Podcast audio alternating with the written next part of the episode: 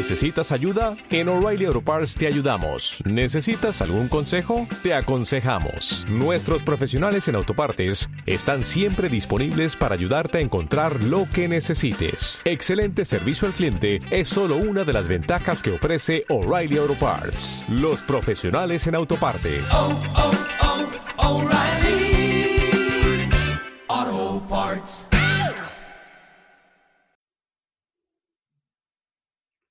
Muy buenas, hijos del hierro. Bienvenidos a una nueva entrevista aquí en Radio Filman Power. Hoy tenemos con nosotros ni más ni menos que a Ander Aguado, más conocido en las redes sociales como Ander Aesthetic. Y Ander tiene un curso bastante conocido que es la Biblia de la hipertrofia y que se enfoca sobre todo en deportistas que quieren mejorar su estética para competir, sesiones de fotos, etcétera. Además, ha empezado un nuevo proyecto hace poco con Marco, el creador de AudioFit, que se llama EF Academy y si no me equivoco está más enfocado al marketing en el mundo del fitness, pero esto seguramente nos lo cuente él mejor durante la entrevista.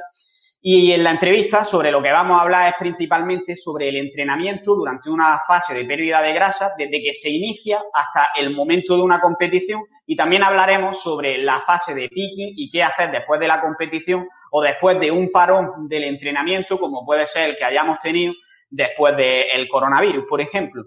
Y después también haremos algunas preguntas, sobre todo enfocadas a la segunda parte del podcast probablemente, que hablaremos sobre algo más relacionado con la hipertrofia, como cuánto debería durar una, fase de hipertrofia, cómo plantearla, cuándo puede ser útil un mesociclo de especialización en un grupo muscular concreto, eh, si ejercicios eh, bilaterales o unilaterales y mucho más. Por último, quiero recordaros también que si no queréis perderos las grabaciones de los podcasts en directo, podéis suscribiros en YouTube, en mi canal, Fitman Power, y que si queréis podéis formaros de una forma más completa y podéis ver los cursos y clases que estoy dando, que los suelo anunciar tanto en Instagram como podéis verlos en mi propia web, en fitmanpower.com barra cursos. Y bueno, no quiero enrollarme más, así que os dejo disfrutar con Andrés. Escucha suena, nadie me va a frenar, ahora soy yo el que se va a levantar yo, escucha suena. Bueno, pues tenemos aquí a Ander y lo primero que quiero hacer, Ander, es darte las gracias porque hayas aceptado mi invitación al podcast. Llevábamos ya más de un mes probablemente intentando cuadrar esta entrevista. Y lo segundo que quiero hacer es pedirte que te presentes, porque yo te he presentado de una forma breve, pero creo que seguramente tú puedas presentarte mejor y darnos más información sobre ti mismo. Así que adelante. Bueno, Carlos, tío, antes de nada, eh, gracias a ti, tío, es un honor porque me consta que eres de las personas pioneras que empezaron con el tema de los podcasts en el fitness, eh, a la par que lo pudo hacer gente muy grande como es eh, Marcos Vázquez de Fitness Revolucionario. Y la verdad que honestamente también cuando yo empecé el podcast, eh, una de las inspiraciones también eh, era ver que había gente eh, que ya estaba haciéndolo, ¿no? Que uno de ellos eras tú. Así que, oye, también ha servido ahí de inspiración porque hace un año, hace dos años más o menos yo abrí un podcast, dos de hecho, uno en castellano y otro en inglés, y la inspiración de que sí que se podía hacer era esa, ¿no? Y a día de hoy he visto que sí. Así que nada, eh, ¿quién soy? De manera súper breve, pues soy un chaval del norte que ahora mismo no vivía en Bilbao, que ahora estoy, me he mudado y ahora estoy viviendo en Madrid, en la zona de Aravaca. Eh, pero bueno, eh, básicamente soy un chaval que ha estudiado ciencias del deporte y también he estudiado educación primaria, es decir, justo hace pocos meses me he graduado de, de las dos carreras. Eh, con sensación agridulce en la universidad, como la mayoría de gente que hemos estudiado eh, ciencias de la vida física del deporte. No porque no se enseñe muchísimo, sino porque de manera específica lo que yo quería aprender, pues quizás no estaba ahí.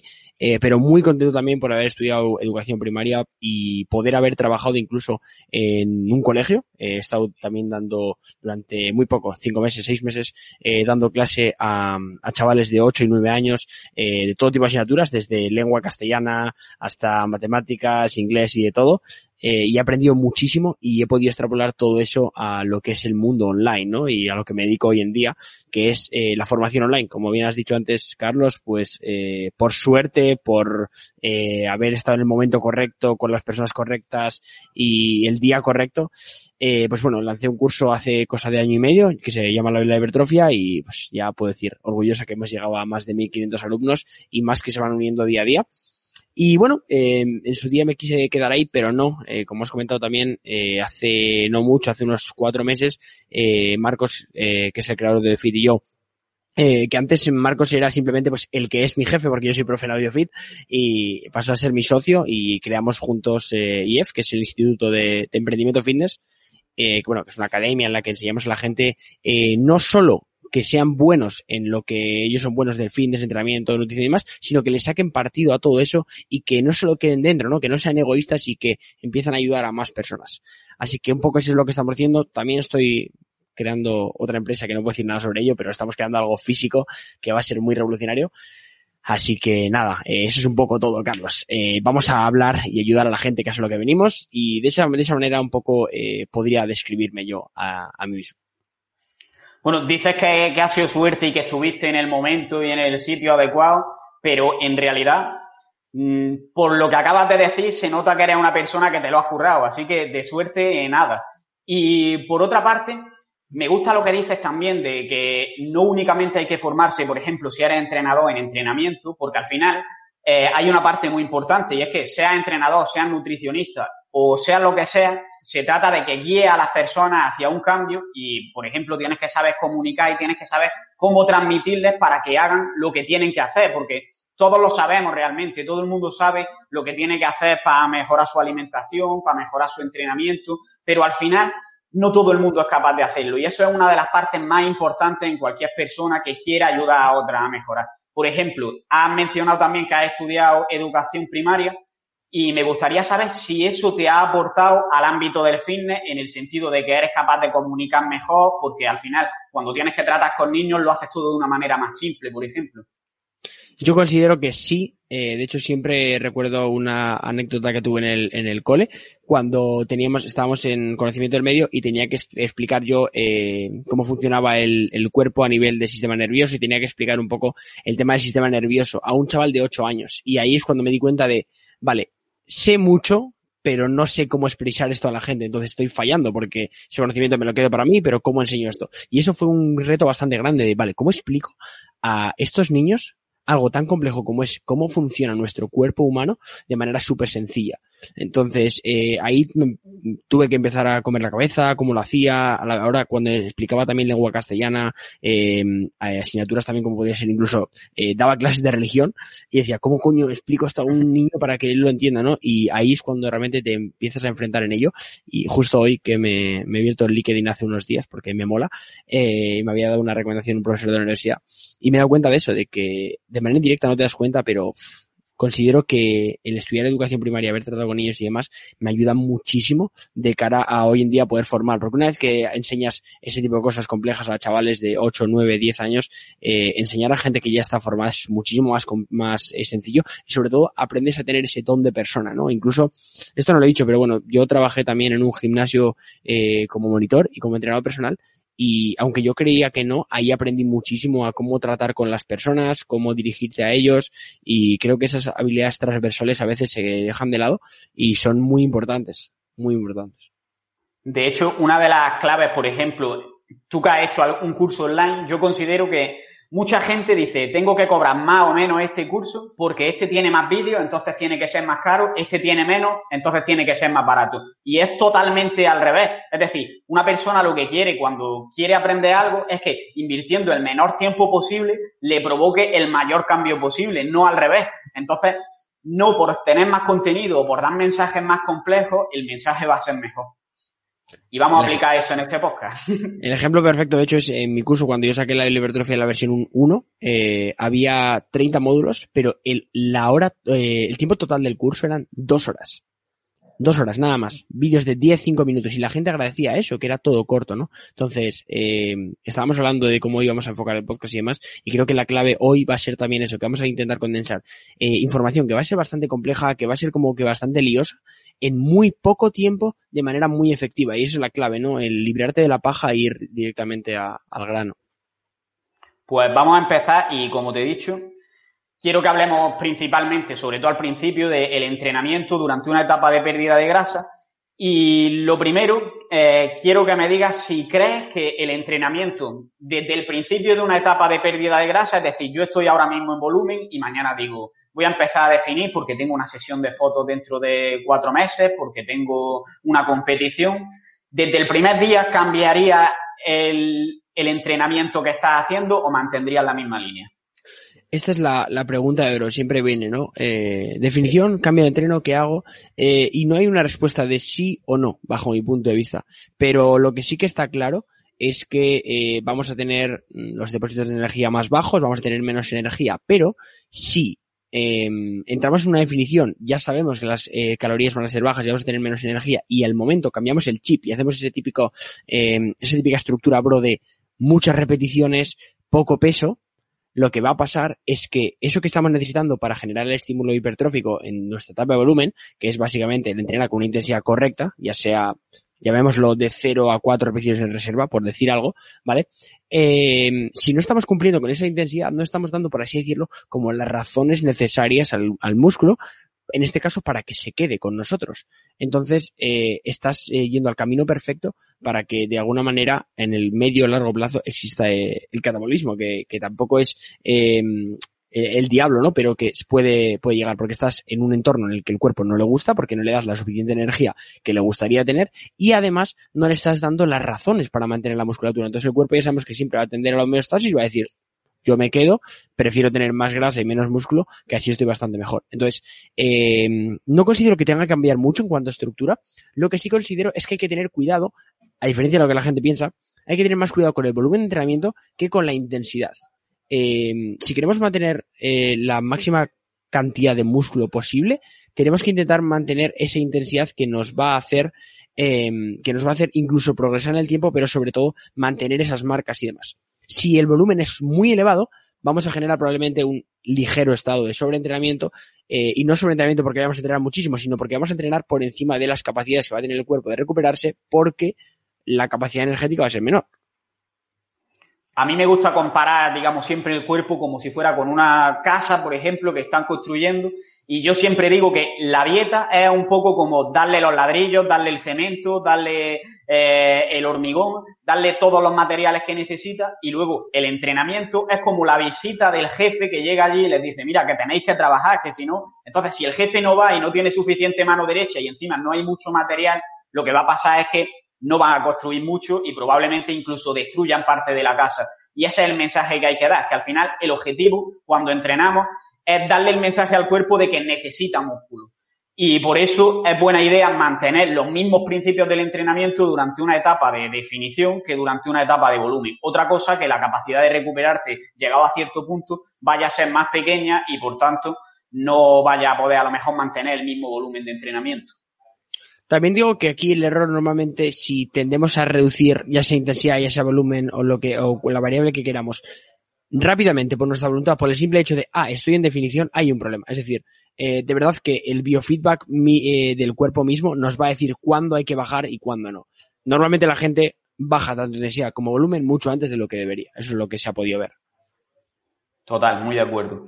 Al final, si te dan razones para ponerte excusas, te las vas a poner y, y no queremos eso. Entonces, la, el mensaje principal sería intenta mantenerlo mientras puedas y una vez veas que ya no puedes recuperarte bien, piensa si puede ser necesario bajar el volumen de entrenamiento, siempre y cuando intentes mantener la máxima intensidad posible. Efectivamente. Vale, ¿y qué pasa ya una vez que se va acercando la competición, que ya tienes un porcentaje de grasa mucho más bajo, empiezas a sentirte normalmente con menos energía? ¿Qué cambio harías? Vale, esto es eh, importante. Cuando ya se va acercando la competición, o llámale, le llamamos a competición, etapa avanzada de definición, cerca de siguiente foto, es decir, una etapa de definición en la que ya eh, estamos luchando bastante contra el cuerpo. ¿no? El cuerpo nos dice una cosa y nosotros nos vamos al otro extremo, es decir, estamos ahí en como un estado de alerta del cuerpo. El otro día lo comentábamos en la, en la mesa redonda de Biofit que, que hicimos, que estábamos eh, Nerea, Jesús Gallego, yo, Jorge Tabet y, y Álvaro, y hablamos un poco de esto, ¿no? Y que quizás entrenar con una intensidad mucho más elevada de la que podríamos, aquí ya no hablamos de una sino de intensidad, eh, una intensidad mucho más grande de la que podríamos, eh, llegando a la competición, puede llegar a ser un error.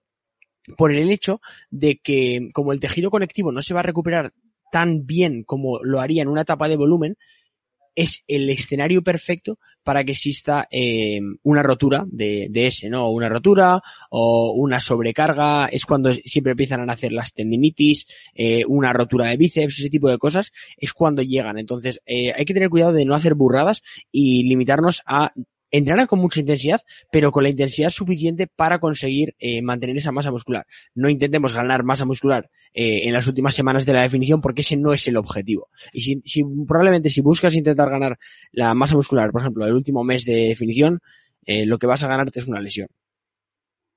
Vale, entonces el mensaje se resumiría en intentar mantener la máxima intensidad posible, pero sin colarse tampoco porque el riesgo de lesión al están menos nutridos, por así decirlo, va a ser más grande. Efectivamente. Vale. Y bueno, otra cosa que se suele hacer, se suele interpretar mal y puedes liarla mucho, es el tema de, del cardio. ¿Cómo gestionas tú el cardio en las personas a las que entrenas? Vale, eh, esto es bueno también. Eh, en cuanto al cardio, tengo un pensamiento mmm, peculiar, aunque creo que ya más gente lo empieza a tener. Me acuerdo cuando yo decía esto, cuando eh, la, bueno, yo siempre me he preparado solo para competir, en el último año que lo hicimos en conjunto con un gran amigo mío que se llama Iván Suberviola. Eh, algo que yo siempre decía y la gente no le parecía bien, que ahora lo hace todo el mundo, ¿no? Era el hecho de intentar hacer la menor cantidad de cardio posible. ¿Por qué? Porque la actividad cardiovascular per se va a hacer que eh, tu disposición energética de cara al entrenamiento de fuerza, que tiene que ser el pilar principal, sea menor. Entonces, yo soy de las personas que aboga por eh, intentar aumentar la actividad total diaria, llámase NIT, antes de empezar a recurrir al cardio. Es decir, si por ejemplo nosotros, eh, esto es imaginarte como por ejemplo, si tú estás en un box, en una, um, unos rounds de boxeo, ¿vale? Vas a pelear contra alguien eh, y tienes siete rounds, por ejemplo.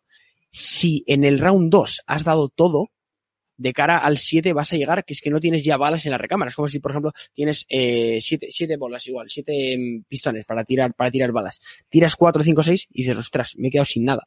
Esto es lo mismo. Eh, el cardio lo veo como eh, una de las últimas herramientas que deberíamos de utilizar para aumentar eh, ese desbalance calórico, por así decirlo, ¿vale? Entonces, bajo mi punto de vista, lo primero que haría sería aumentar eh, la actividad total diaria, ya sea subir escaleras, moverte más y demás. Luego quizás eh, aumentar, eh, bajar un poquito más las calorías sin llegar a ser extremo y luego ya meter cardio, eh, cardio al uso, ¿no? Lo que es el cardio total. Pero también soy de una de las personas que considera que veo más, eh, yo siempre digo que es más eficiente una caloría quemada que una caloría no consumida. Entonces soy de las personas que prefiere que una persona, el atleta, coma más y se mueva más a que coma menos y se mueva igual.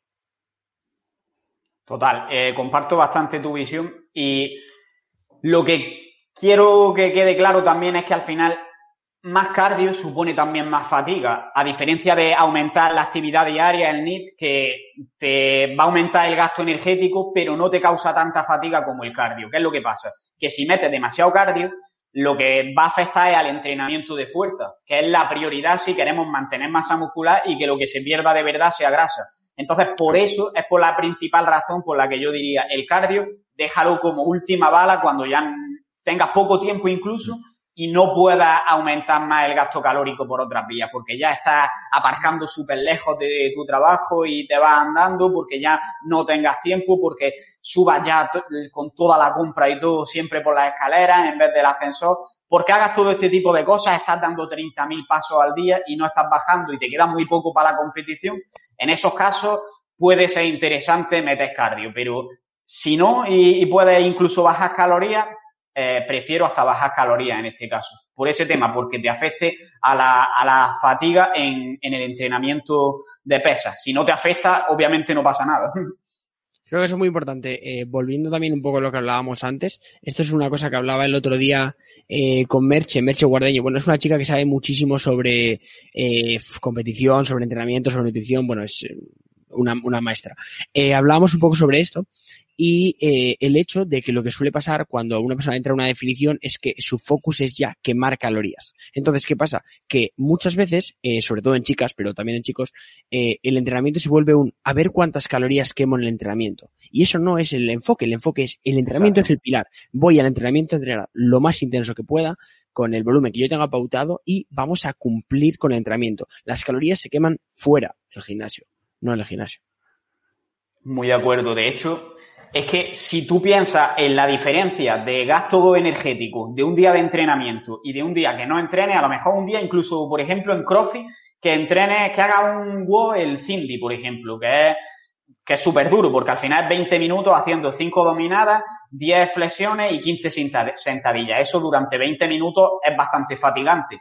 Y a lo mejor gastas en eso 300 calorías. Pero es que si esos, esos 20 minutos estás dándote un paseo y luego estás también dándote el paseo durante la hora del momento de antes de entrenar, que estás preparándote, y durante el momento de después, que te estás duchando y todo eso, juntas a lo mejor 40 minutos. En 40 minutos de paseo estás a lo mejor 150, 200 calorías, dependiendo del tamaño de la persona.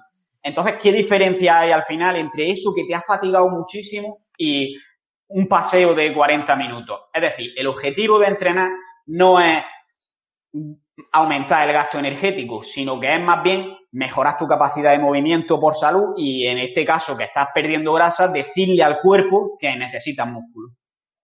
Efectivamente, o sea, creo que lo has definido perfectamente y que es clave. O sea, creo que la gente, eh, si hay una cosa principal que se tiene que llevar de este podcast es esto, que al entrenamiento, o sea, al gimnasio se va a entrenar y las calorías se queman fuera, no hay. Exacto. Vale, y hemos hablado ahora mismo de bajas calorías, de el cardio, y hemos hablado también de aumentar la actividad diaria. ¿Qué otras opciones daría en el caso de una persona que ya ha bajado un montón las calorías, que ya está haciendo bastante cardio, además ya ha aumentado bastante la actividad y, ve que no tiene margen para seguir? ¿Recomienda hacer refit? ¿Recomienda hacer diet break? ¿Recomienda apretar comiendo incluso menos? Vale, aquí sencillo, le vuelvo a lo que decía antes, eh, lo principal que yo siempre veo, y de hecho he visto incluso de cara a competición, eh, que yo veo más óptimo es no comer menos, incluso a veces comer más y moverte más, siempre. De verdad, es más efectivo una caloría quemada que una caloría no consumida. Y de hecho te va a hacer incluso sentir mejor, porque vas a comer más y vas a sentir que eh, va a ser un uso mejor.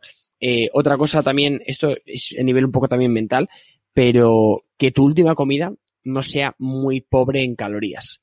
Porque la, descansar es súper importante y más en definición. Entonces, no quieres irte a dormir con un pescado y un brócoli, como hice yo en su día hace 5 o 6 años cuando era un pro, y no metí hidratos por la noche. No hagas eso, porque es lo perdido por usar. De hecho, si tienes pocos carbohidratos por lo que sea, englóbalos en, en todo el entrenamiento y, eh, y al, al, final del día. Luego, eh, en cuanto a estrategias, mira, aquí eh, mi visión ha cambiado bastante.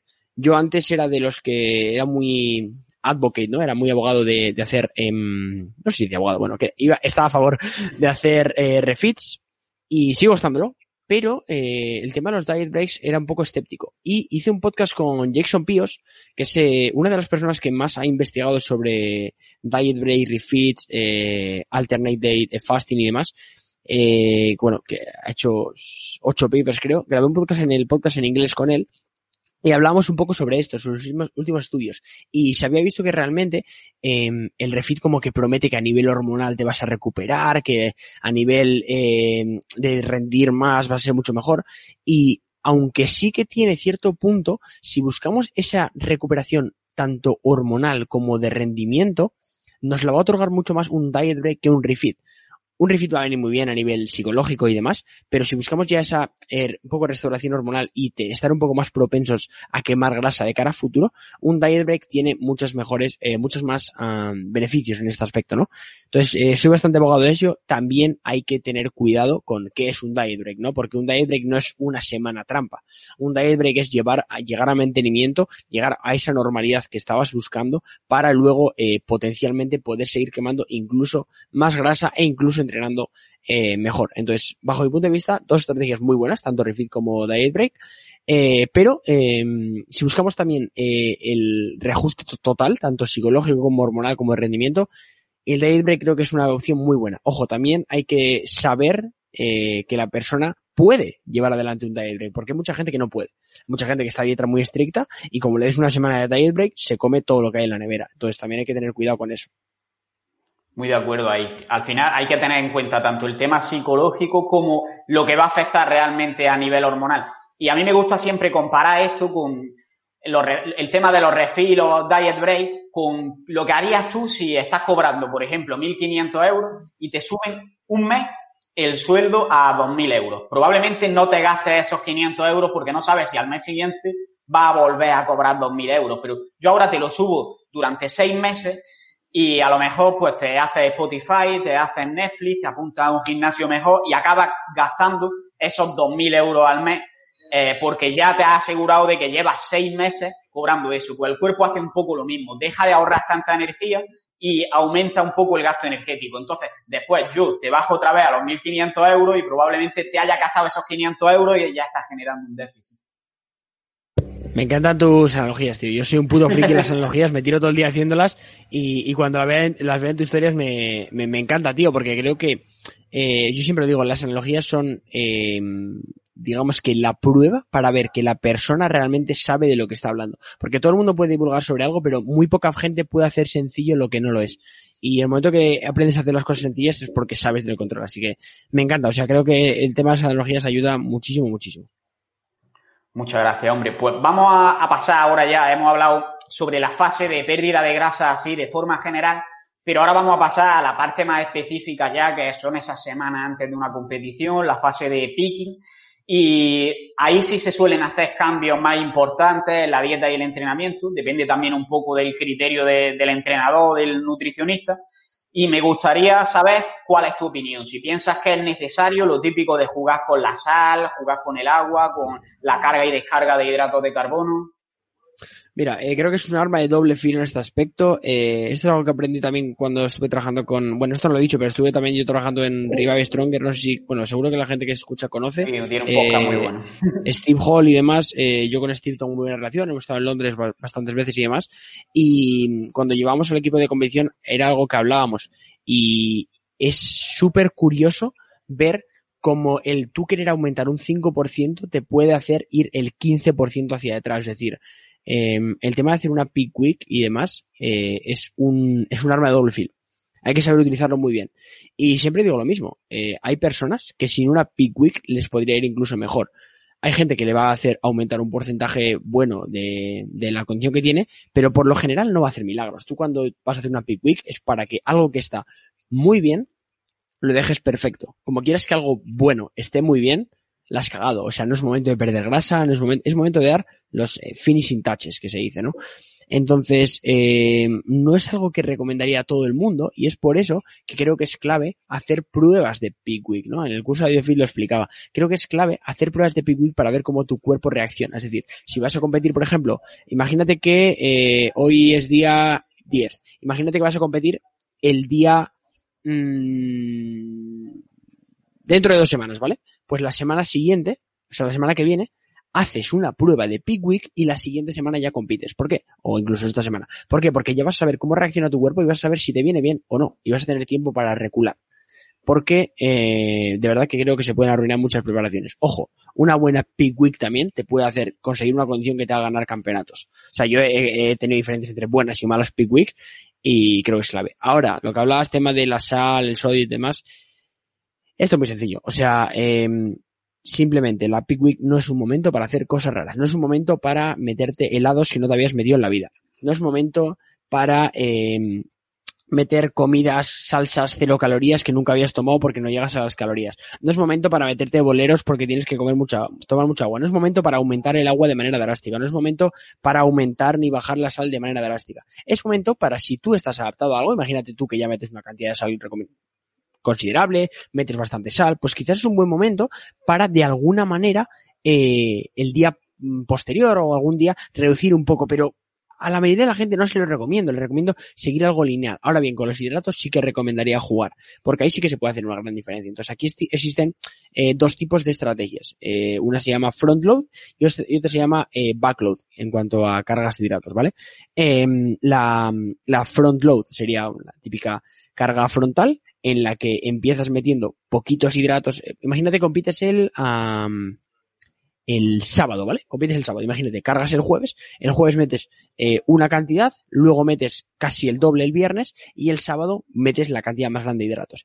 Y lo contrario, una backload sería meter el jueves la cantidad más grande de hidratos, el viernes menos, el sábado menos y luego justo antes de competir, pues esa pequeña carguita. ¿Por qué? Porque aquí existe eh, algo que ocurre siempre, es que la gente si compite el sábado, el domingo dice, me veo en el espejo, me he metido un chinmil, me he metido de todo, estoy, estoy, tengo unas venas, estoy perfecto. ¿Eso por qué ocurre? Pues por lo que todos sabemos, porque el glucógeno no se repleta tan rápido como creemos. Tú cuando comes hidratos hoy, no se fijan hoy, se fijarán probablemente mañana o incluso más tarde. Entonces, es inteligente, eh, si no conocemos mucho el cuerpo de la persona, cargar bastante el jueves para ver cómo vamos y en función vamos regulando. Pa, pa, pa, y si no, se puede hacer algo que se llama rapid backload, que es directamente meterle el, el último día una carga grande de datos la noche anterior. Incluso eh, yo he llegado, eh, la última competición que fui, competimos a las cuatro y media y estuve en ayunas hasta la una, porque no necesitaba cargar más, ya estaba lo suficientemente cargado. Vale. Eh, ¿Consideras que para una competición de culturismo se rellena completamente los depósitos de glucógeno, porque, por ejemplo, en ciclistas y cosas así, lo que se ha visto es que se necesitan cantidades enormes de hidratos de carbono para llegar a repletar los depósitos de glucógeno, de, de 10 a 12 gramos por kilo de peso eh, si quieres repletarlo en 24 horas. ¿Consideras factible que un culturista haga eso el día anterior a una competición con la dilatación abdominal que además va a suponer eso? Bajo mi punto de vista, si quieres cargar un día antes, eh, y lo he probado con, diferentes atletas, por si acaso alguien podía, la mayoría de la gente no lo consigue. Y lo consigue lo que tú estás diciendo. Eh, un overfeeding, es decir, consigue comer bastante comida que su estómago no puede tolerar. Y no olvidemos, no puede tolerar porque a tu estómago, digamos que, eh, que le, que le educas, ¿no? Por así decirlo, durante la preparación. Si está comiendo muy pocas calorías y el último día le metes muchísimas, tu estómago que está así no puedes hacer que de repente sea grande. Entonces, ahí vienen las dilataciones abdominales, eh, que una persona está, por ejemplo, con venas en todas partes del cuerpo, pero no se le ve el abdomen, ahí vienen los grandes problemas. Entonces, eh, no se puede cargar en un día, y muy probablemente a esa gente le pasa que el domingo, cuando se va con su familia, hace un chismil y demás, es cuando se ve mucho mejor, porque ahí es cuando han cargado. Y de hecho, el físico se ve bastante, eh, bastante bien. Los ingleses le llaman bloated, que es como que has, eh, como que si te ha salido bastante la tripa o como que no estás cargando y se les ve como planos, que no hay tonalidad muscular. No nos olvidamos al final que eh, también es verdad que el glucógeno va a ser fijado en densidad de agua y de sodio, ¿no? Entonces muchas veces como esas preparaciones espartanas se corta el agua, se corta el sodio, se mete poco hidrato y ahí, ahí suele haber un problema. Vale, entonces lo que recomienda, digamos, que es, por una parte, ser, digamos, precavido, es decir, primero hacer una prueba con tiempo para ver cómo te sienta realmente la PICUI y en base a eso decidir si hacerla antes de la competición o no. Y luego, por otra parte, no hacer la carga el último día, sino empezar a cargar antes y según eso va regulando la cantidad de hidratos de carbono que necesita. Efectivamente. Bajo mi punto de vista, eso es creo que lo más clave, lo más conservador y es de la manera que tú realmente vas a conseguir eh, llegar a ese punto que estás buscando, ¿sabes? Y de agua y, y sal no, no harían ninguna variación, ¿no? Bajo mi punto de vista, solo tocaría eh, de manera exhaustiva tanto sodio como, como, como agua en momentos puntuales de culturistas que pesen quizás 100 kilos que quieran salir con el culo rajado y demás. Eh, a una persona que vaya a competir en Melphysic o incluso en culturismo junior y demás, no lo veo esencial porque de verdad que la puedes cagar muchísimo y normalmente la gente tiene miedo y dice no voy a quitar sal, voy a quitar agua y es lo contrario. De hecho, yo me acuerdo la última competición eh, estaba bebiendo 6 litros el día de la competición, pero porque ya venía yo acostumbrado a unos 7 litros diarios, ¿no? Entonces, eh, no nos olvidemos que al final el músculo eh, está compuesto también de, glucógeno, o sea, me refiero, la tonalidad muscular requiere de ese glucógeno eh, muscular para tener ese aspecto, entonces eh, también la sal es clave. De hecho, incluir sal antes de competir eh, de cara a vasodilatación, incluso esa, ese llenazón, llenazón de tono muscular es bastante importante. Vale, yo creo que, que, se entiende bastante bien y es que al final la gente confunde mucho el tema de una persona que es culturista, que normalmente lleva otra ayuda, a una persona que va a competir en una categoría no inferior, sino de pesos menores normalmente y con menos cantidad de masa muscular y que es más probable que, que haya más personas naturales al final y la reacción del cuerpo va a ser muy diferente. Perdón. Eso eh, creo que es súper importante. Al final también tener en cuenta eh, quién va mejorado, por así decirlo, y quién no. Eh, hay cambiado muchísimas cosas. O sea, eh, no podríamos hablar de diferentes variables porque al final eh, esa, ese factor lo cambia gran parte de las cosas, ¿no? Quizás en la peak week no tanto, pero de cara a cómo influyen eh, ciertos, por ejemplo, los hidratos, eh, si alguien está utilizando, por ejemplo, insulina, pues hay que tener mucho cuidado. Y de hecho, por eso luego a veces vemos algunos culturistas que están muy dilatados y demás. En gran parte también es porque, pues, toman insulina exógena y ahí, pues, hay interferencias, por así decirlo.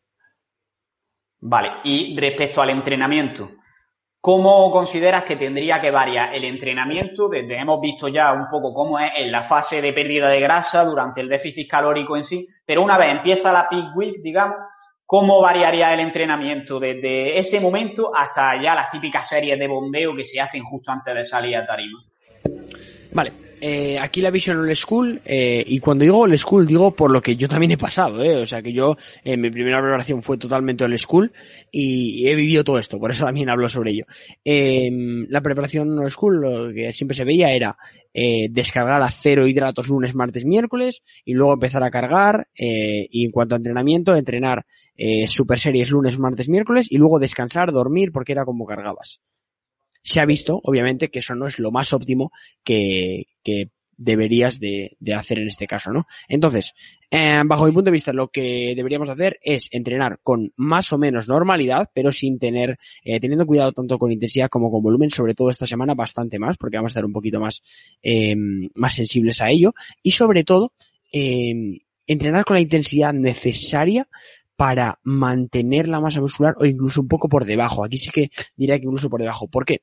Porque entrenar con una alta intensidad puede hacer que generemos cierto edema, ¿vale? Eh, que luego lo veíamos como retención. De hecho, esta es una de las razones por las que se suele dejar de entrenar la pierna la semana anterior a, en culturistas, porque se genera ese edema, esa retención, por así decirlo, eh, localizada en la, en la pierna y eso va a hacer que no se aprecien los cortes, ¿vale? Entonces, eh, no entrenar con una intensidad muy elevada, más que nada por eso, para que se pueda ver luego la separación muscular. Entonces, entrenar más o menos bien, hacer circuitos no lo veo mal, hacer circuititos no lo veo mal, pero tampoco ir al gimnasio y solo utilizar gomas eh, de lunes a miércoles, ¿vale? Y luego ya sí que jueves, viernes, sábado, por ejemplo, que vamos a competir, eh, jueves y viernes sí que haría ya más bombeo, eh, total, full body, eh, full body jueves, eh, full body domingo, y luego el sábado eh, cierto bombeo, pero únicamente antes de salir a, a tarima. Pero me olvidaría de eso de que siempre series de bombeo desde el principio porque hay que depletar el glucógeno y demás muchísimas veces no vamos a llegar a depletar los depósitos de glucógeno mediante series de entrenamiento. O sea, es muy, eh, es irreal eso en realidad.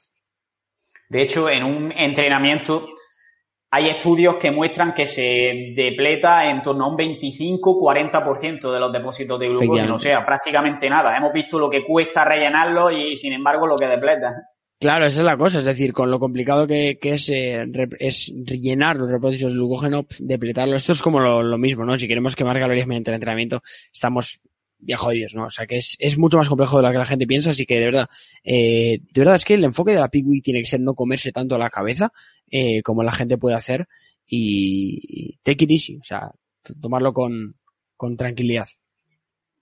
Eh, en resumen, mantendría los primeros días de esa semana el entrenamiento más o menos normal, el que estaba haciendo a lo mejor un poco menos intenso y luego series de bombeo. Pero defíneme los, dos o tres últimos días, ¿qué sería ese bombeo? ¿En qué consiste? Para quien no entienda esta palabra. Vale, eh, bombeo es una manera como un poco eh, pulgar, ¿no? De, de, llamar a esto. Básicamente con bombeo me estoy refiriendo a que sean series en las que aumentemos bastante el estrés metabólico y que no requieran de gran, grandes intensidades y que llevemos sangre al músculo, por así decirlo, ¿vale? Porque esto sí que es real y esto no es bro. El hecho de que eh, cuando tú depletas cierta zona muscular, eh, tiene más potencial de eh, rellenar el glucógeno en esa zona, ¿eh? tanto muscular como hepático, sobre todo muscular. Entonces, eh, jueves, viernes yo optaría por un full body, tal cual. Ojo, bajo mi punto de vista, yo no entrenaría la pierna esto puede sonar raro, pero no entrenaría la pierna la semana anterior, más que nada por el tema del edema, que en la parte baja es muy normal, porque ya estamos moviéndonos todo el día encima de la pierna y si además con lo fatigados que estamos, eh, entrenamos con más intensidad la pierna no lo haría. En Men Physics, sinceramente, tampoco hay tanto problema, porque no se va a ver, pero Mira, no va a pasar nada y yo no lo haría porque se puede generar un gran edema, ¿vale? Entonces, eh, jueves y viernes yo optaría por un full body de todas las partes del cuerpo, es decir, entrenar todo el jueves de parte de arriba, todo el viernes, pero con diferentes selecciones de radios. Si el jueves hacemos, por ejemplo, empujes verticales, eh, el viernes hacemos eh, tracciones verticales. Y lo mismo con, con o sea, perdón, eh, empujes eh, horizontales. Y lo mismo con tracciones, y lo mismo con bíceps, con flexiones de brazo y demás. Así que un poco un, un, bombeo general, un entrenamiento en circuitos, como se conoce, ¿no? Y luego, eh, ¿qué haría el día de la competición? Mira, aquí es donde eh, suele cagarla bastante la gente. No bombear mucho antes, competición o siendo fotos, no bombear mucho antes del momento de salir, porque eso puede hacer que te fatigues bastante, incluso eso puede hacer eh, que te genere ese spillover, ¿no? El salir plano y que no se te vean esos cortes de los que hablábamos, porque si fatigas muchísimo al músculo y al final no le estás dando la suficiente eh, eh, reflexión de un glucógeno, no vas a llegar a tener esa, ese tona, esa tonalidad que tú buscas. Así que bombear justo antes de, de salir a competir, quizás media horita, y ya está. Y no de manera intensa, no buscar ahí la intensidad, sino buscar pum, pum, pum, ese, esa cantidad de estrés metabólico constante para que se pueda mantener el cuerpo lleno. Y ya te vale con unas gomitas, eh, he visto muchos backstage la gente con mancuernas y demás, aparte porque hay gente andando, andando por ahí, yo no lo haría, pero no buscaría ese estímulo tan, extremo, sino que jugaría con mancuernas y sobre todo con peso corporal. O sea, ahí eh, los que han competido lo saben, unas simples flexiones cuando ya estás cargadísimo, que te has tomado unas Pringles y demás, te puede dejar el pectoral como 10 series de banca. O sea, que no se compliquen tampoco. Vale. Y ahora que mencionas todo esto, estás hablando de lo típico que se hace ya justo antes de salir a la tarima y luego también la gente tiene dudas de si tomar justo antes cafeína, de con qué cargar en los momentos exactos de antes. ¿Qué protocolo sigues tú? Vale, eh, en este aspecto mmm, me encanta porque he jugado con todo. He hecho todo, he, probado todo tipo de protocolos, o sea, siempre lo digo, creo que la experiencia en el culturismo es mucho más importante que los papers que te puedas leer, aunque también está muy bien leer papers, pero si te das cuenta, los papers la mayoría son case studies, ¿no? Son estudios de caso de, culturistas los que más relevancia tienen. Eh, bajo mi punto de vista, o sea, yo he, he, pasado por 30 y 34 big weeks. No quiere decir que haya competido 34 veces, pero porque después de las competiciones siempre hago pruebas para ver qué puede funcionar mejor tanto yo como con mis, la gente que llevo a competir, eh, y he probado varias cosas. Lo que mejor me ha funcionado a mí personalmente, eh, el tema de la cafeína lo utilizamos la última vez, porque me comentó Ivonne, Ivonne es médico, eh, y me comentó que iba bastante bien y demás. Eh, metimos un monster incluso, eh, antes de, el día de la competición, con un, uh, haciendo ayuno, y metimos Monster, pero más que nada por el tema de expulsar, ¿no? El día de la competición lo que sí que quieres es mear mucho, constantemente. Quieres mear, mear, mear, mear, mear, mear y intentar eh, sacar el agua subcutánea, perdón, el, agua que tengas eh, por, por fuera de la piel, ¿no? Por así decirlo. Entonces, algo importante que veo aquí es, eh, y bajo mi punto de vista yo lo he visto, es si estabas tomando creatina, no dejes de tomar la creatina porque retiene líquidos. A no ser que tengas que dar un peso en culturismo y demás. Porque porque efectivamente va a retener líquidos, como todos sabemos, eh, no va a ser a nivel estacelular, sino va a ser a nivel intracelular, y eso va a hacer que nos veamos más llenos. Entonces, un punto muy a favor de la creatina puede ser ese, que el aspecto que nos dé sea eh, lleno. Incluso, aquí igual me cuelo porque no sé si hoy, si es legal, creo que sí, eh, pero el glicerol puede ayudar también a esto bastante, a tener ese aspecto lleno. Creo que es legal, ¿eh? Eh, entonces, eh, recomendaría eso y sobre todo eh, un aporte de sodio e hidratos rápidos antes de competir. Bajo mi punto de vista, todo lo que he y demás, lo que mejor me suele ir, eh, Pringles y algo de bollería rápida, como puede ser pues un donuts o algo que se absorba súper rápido, incluso miel. Tomar miel eh, directamente funciona muy bien y eh, durante el día para ir cargando, si queremos ser conservadores, tortitas va bastante bien, es una carga eh, bastante conservadora, la gente no le va a ir mal y, así, pero bueno, lo que te vaya a ir viendo. Algo que me ha gustado bastante que no incluía eh, hace años es el tema de incluir grasas en las cargas de hidratos, ¿vale? Eh, considero que para tener también ese tono eh, más duro y más compacto, el meter grasas, como puede ser del aceite de coco o incluso de huevos fritos, es bastante clave de cara a fijar bien esos hidratos en el músculo y que se nos vea más llenos.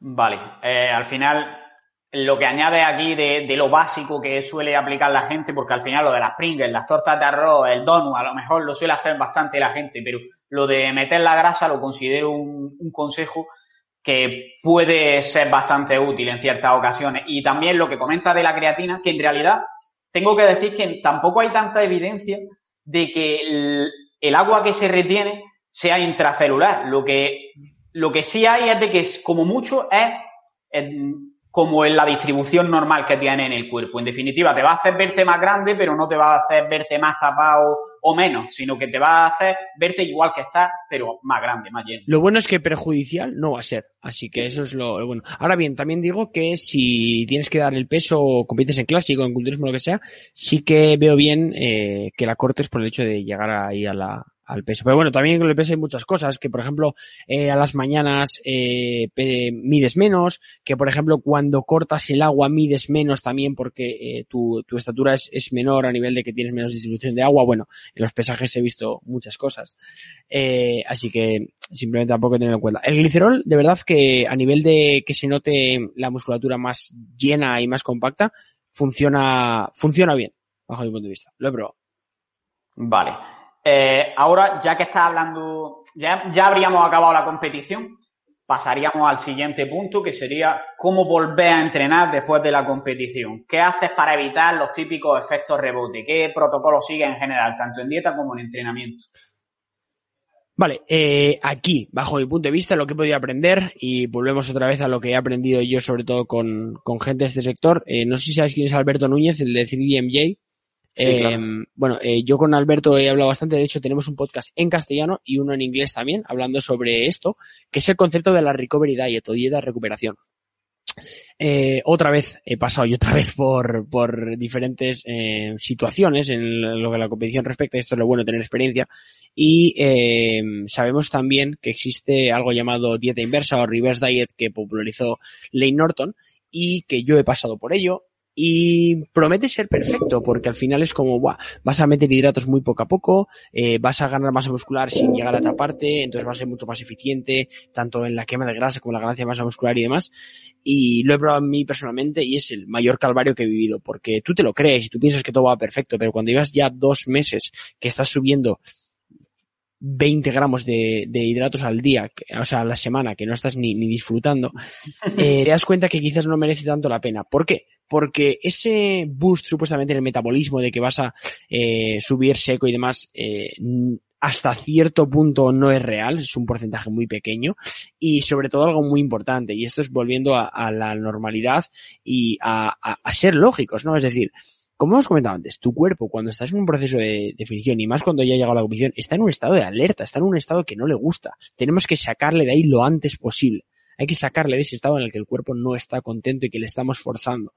Entonces, bajo mi punto de vista, el objetivo tiene que ser salir de ahí lo antes posible. Y por eso nace la, la Recovery Diet o la dieta de recuperación que crearon eh, los chicos de DTNJ. Crearon eh, Andrea Valdez, eh, Alberto Núñez y em, eh, Brad Loomis, ¿vale?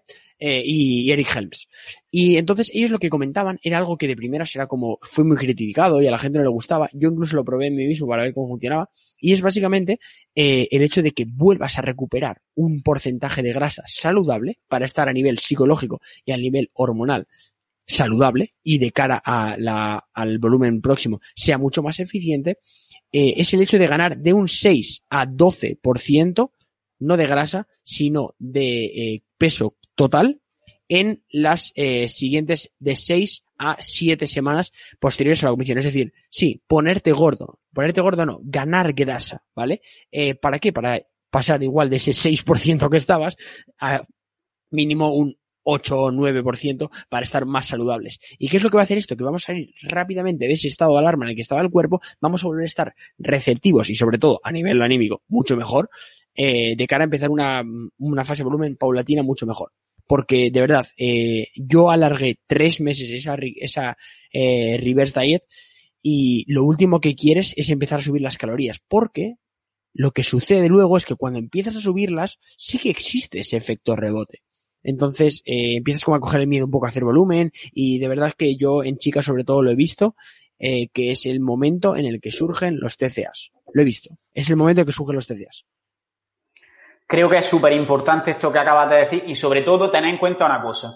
Eh, al final, la dieta de recuperación tiene sentido en culturistas que han llegado a competir, que se han quedado a un 6-7% de grasa, un porcentaje de grasa bajísimo. No en una persona que se ha quedado en un 10% porque ha hecho una definición para que se le vean los abdominales en la playa. Y el tema de la dieta inversa, en un culturista directamente lo descartaría por el tema que estás diciendo, que has llegado a un estado que directamente no es saludable y tienes que salir cuanto antes de ese estado, pero podría ser interesante en el, en el chaval que va a la playa eh, pero no hacerla a lo largo de tres meses, sino subir calorías dos semanas y decir, voy a intentar llegar al mantenimiento un poquito por debajo a lo mejor y ver un poco cómo reacciona tu cuerpo, porque no sabes realmente después del periodo de definición cuál es el mantenimiento. De hecho, yo... Por experimentar y conocerte, quiero decir. Yo soy muy pro eso, es decir, eh, el tema de subir las calorías poco a poco y no aventurarnos creo que es clave, sobre todo gente que nunca ha llegado a porcentajes eh, de grasa bajos. Eh, ¿Por qué? Pues más que nada por el hecho de lo que tú dices. Al final, nuestro set point, nuestro, nuestras calorías de mantenimiento no son las mismas que cuando empezamos el volumen o cuando acabamos el volumen. Entonces, veo bien subir las, las calorías de manera paulatina para encontrar dónde está ese límite. Y una vez que lo encontremos, ya empezamos a, funcionar solos. Pero sí que es verdad que obviamente, si no estamos hablando de un culturista, yo hablo de culturismo, si no estamos hablando de un culturista y una persona que ha llegado a un 10% para ir a la playa a verse un poco los apps y sacarse un par de fotos y ligar con chicas, eh, no es necesario ganar ese grasa, porque ya está en un, es decir, con un 10%, eh, la gente piensa que no, pero con un 10% estás en un, porcentaje saludable de grasa, no estás en un extremo. Entonces, eh, en ese aspecto, de hecho, creo que estás en, en, con un buen entorno anabólico de cara a crecer, estás en el momento eh, perfecto. Entonces sí que lo veo clave en ese aspecto, sobre todo para encontrar dónde está tu mantenimiento y desde dónde partimos, para cómo empezar a contar macros, para cómo empezar con las calorías y, y todo eso. Vale. Y a nivel de entrenamiento, ¿cómo lo retomas? Vale, a nivel de entrenamiento, eh, mira, aquí me cuesta, así como en nutrición sí, en entrenamiento me cuesta decir un poco eh, una manera, ¿no? Porque también va un poco de cara a lo psicológico. Cuánto te gusta el entrenamiento, porque no a todo el mundo le gusta el entrenamiento lo mismo, y eh, cuánto hayas sufrido, por así decirlo, en la preparación en cuanto a lo que el entrenamiento respecta. ¿Por qué? ¿Por qué digo esto? Porque hay gente, y por ejemplo, tengo atletas que han competido y que han acabado ya hasta las narices y han dicho, Ander, me voy una, una semana que no entreno nada. ¿Vale? No entreno nada. Y semanas de que no entreno nada. Y les ha venido bien incluso.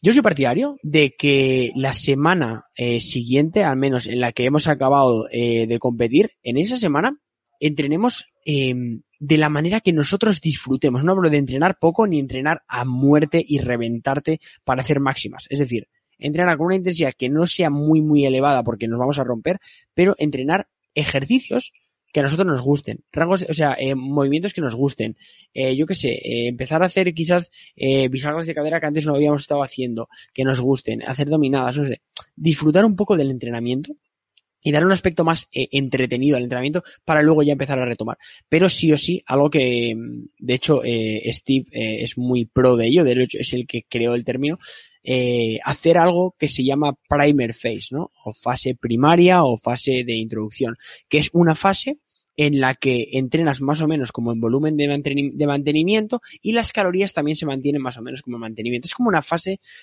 transitoria en la que estás como en tierra de nadie, pero estás disfrutando. Quizás el fin de semana te vas a comer con tus amigos, pero no te comes una hamburguesa en un McDonald's y 80.000 eh, buffets, sino que disfrutas de una buena carne, tomas una cerveza quizás. Y en cuanto a entrenamiento, disfrutar y entrenar en un volumen eh, como casi de mantenimiento, ¿no? Ligeramente solo para mantenerlo, porque ahí los tendones y los ligamentos van a sufrir muchísimo. Entonces luego sí que de manera escalonada iría subiendo tanto intensidad como volumen, pero no ser bruscos en ese aspecto. Hay que tener mucho cuidado porque es el momento en el que surgen todas las lesiones, de verdad. O sea, lo he visto. Sí, de hecho es que una de las cosas que más se relacionan con el riesgo de lesión son los escalones en la carga de entrenamiento. Y eso puede haber pasado, seguro que hay un montón de casos de personas que se han lesionado después del confinamiento porque antes de, porque en el confinamiento a lo mejor no han entrenado muy intenso o no han entrenado demasiado y después del confinamiento han dicho, hostia, pues ahora que abren el gimnasio me voy a, comer los hierros. Han salido, han metido directamente un volumen y una intensidad que no estaban preparados para tolerar después de cuatro meses que creo que han sido de confinamiento y ¡pum! Ahí es cuando existe más riesgo de romperte. Es decir, puedes llegar a aumentar mucho el volumen y la intensidad del entrenamiento, pero hacerlo de golpe no es buena idea. Ese es el concepto que hay que dar. Y me gusta también lo que has dicho de la semana esta priming o como en inglés yo no sé, Primer eh, que, que, digamos que es como una especie de vacaciones después de todo el estrés que has tenido con la competición. Simplemente basarte en disfrutar para que vuelvas a asociar el disfrute tanto al entrenamiento como a la comida. Porque quieras que no, eh, o sea, aunque, aunque no lo quieras, cuando llegas a etapas de definición extremas, como es llegar al final de la competición, eh, llegas hasta odiar tanto la nutrición como el entrenamiento y tu relación ya es de esto está bien porque me llega un objetivo. Entonces tienes que volver a enamorarte de eso que te había encantado en la etapa de volumen para luego empezar a afrontarlo con, pues con comodidad y que, que realmente te guste, ¿no?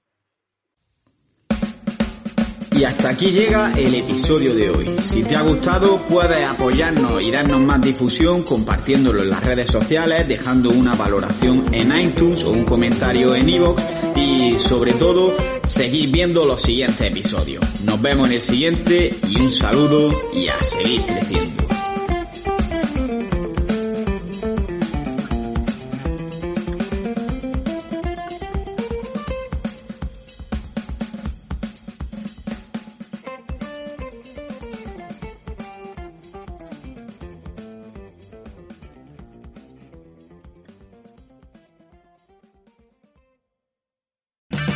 O'Reilly Auto Parts puede ayudarte a encontrar un taller mecánico cerca de ti. Para más información, llama a tu tienda O'Reilly Auto Parts o visita oreillyauto.com. Oh,